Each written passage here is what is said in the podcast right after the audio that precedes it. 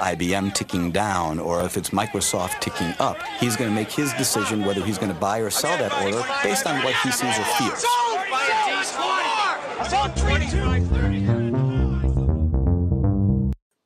Fala galera, aqui é Viver de Dividendos, hoje é dia 8 de novembro de 2016, nós estamos aí no 29º Papo de Dividendo. A gente mudou um pouquinho aí a estrutura do Papo de Dividendo, era feito semanal, eu estou tentando fazer ele de forma diária, é claro que eu não vou conseguir fazer todos os dias, mas se eu conseguir aí 3 vezes na semana, para mim já está de bom tamanho.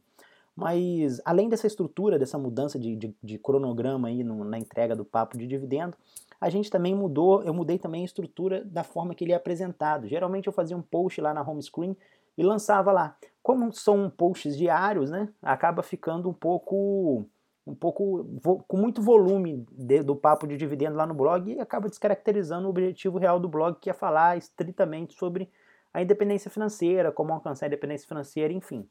Então, o que eu resolvi fazer? Eu coloquei uma barra lateral lá no nosso site que tem os últimos posts exclusivos do podcast. Então, se o cara quiser entrar lá no site, consultar as últimas notícias aí, ele vai na barrinha lateral lá e abre o link lá do post. Esse post que eu fizer não vai aparecer na home screen para evitar justamente essa questão da poluição. É porque eu sou usuário de muitos blogs, eu leio muitos blogs. Eu não gosto de ler blog que faz publicação todo dia. Eu acho que fica um volume muito grande. Mas quando é um blog de notícia, alguma coisa, aí tudo bem, já é um outro perfil. Então, como a gente está tentando, de repente, puxar um pouco aí para esse lado de notícia, para não bagunçar aquela galera que quer só acompanhar o blog, que quer só acompanhar a caminhada lá do Viver de Dividendos rumo à independência financeira, então eu resolvi separar essa situação aí para não ficar... Se você tem um aplicativo de podcast no seu celular, vai cair normalmente todo dia lá o cast para você, não vai ter problema nenhum. É só para não ficar poluindo mesmo a home screen do blog lá. Ok, pessoal? Então vamos ver aí o que rolou aí de principal nessa terça-feira e vamos também aí responder a sessão de comentários aí. Finalmente aí a gente vai chegar aí na reta final. Na reta final não, no último dia. É hoje que a gente vai saber aí se os Estados Unidos vai ser governado por Trump ou Hillary. O mercado, os analistas, o que eles preveem? Se o Trump ganhar, eles preveem uma queda aí no mercado, eles acham que o mercado não vai ficar muito animado com isso. Principalmente aquelas empresas que estão ligadas ao setor aí ao México, né? Essas aí devem sofrer bastante. Se a Hillary ganhar, os analistas falaram que o mercado deve dar uma leve subida, mas depois deve voltar à sua normalidade. O fato é o seguinte, a grande preocupação é com relação à taxa de juros. A Hillary provavelmente deve continuar esse aumento da taxa de juros. Se o Trump ganhar, aí fica meio nebuloso, ninguém sabe o que vai acontecer, se ele vai manter a taxa no jeito que está, se ele vai subir. O fato é que provavelmente a gente deve ter aí, no próximo ano, alguma promoção de ações aí, as ações devem entrar num período de baixa aí, então a galera já vai se preparando aí. A gente tem também aí a publicação dos dados de comércio da China nesse mês de outubro. Tanto as importações quanto as exportações caíram lá no mercado chinês. As exportações caíram 7,3% e as importações 1,4%. Deu um superávit ainda de 49 bilhões, mas isso daí acaba criando um certo medo no mercado, que está meio receoso quanto à eficiência da recuperação da economia chinesa e a dependência que ela tem aí do comércio e de investimentos dentro gerados pelo próprio governo. O que a gente pode falar agora sobre as empresas? A gente teve alguns resultados aí fora publicados, os principais deles aí destaque, a gente vê uma queda aí nos lucros da Toyota, um lucro operacional da Toyota pela metade.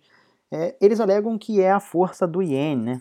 O câmbio japonês está pesando aí nos resultados das empresas japonesas. Além disso, a gente teve aí uma queda nas ações da ArcelorMittal de 7,3%, depois que ela mostrou uma certa instabilidade aí e provavelmente um retorno bem fraco aí nesse quarto trimestre na área de siderúrgica. Então a gente deve ver aí números fracos aí para siderurgia também no Brasil. No Facebook a gente tem aí para dizer que ele está lançando e testando, na verdade, um novo recurso que permitiria que administradores de páginas criassem postagens de emprego e receber pedidos de currículo de outras pessoas, de outros membros da comunidade. Isso aí está gerando uma certa pressão, né? Já que ele está indo bem em linha aí com o LinkedIn. LinkedIn que foi adquirido pela Microsoft. Então aí a gente deve ver uma briga aí nessa questão aí de recrutamento de empregos aí entre Facebook e LinkedIn nos próximos anos aí. A já que o LinkedIn aí tem boa parte da monetização do seu serviço é por conta de recrutadores de emprego. Então o Facebook está tentando morder um pouco aí dessa receita aí. E as agências americanas aí estão tentando aí avaliar duas grandes fusões que ocorreram aí no começo do ano. A Dupont com a Dow Chemical, que são empresas ligadas aí na área de indústria química. E também eles estão avaliando a fusão da Monsanto com a Bayer. Vamos ver aí o que vai rolar, se realmente eles vão aprovar essas duas fusões aí propostas. Para finalizar nosso cast hoje, a gente vai trazer a notícia aí de que o Twitter havia anunciado que estava encerrando o serviço do Vine. O Vine é aquele aplicativo de loop de vídeo. Mas depois que algumas empresas no mercado se mostraram um pouco interessantes em comprar o Vine, ele resolveu repensar essa estratégia de encerrar o Vine e está decidindo colocar à venda. O Vine hoje deve estar valendo aí algo em torno de 10 milhões de dólares.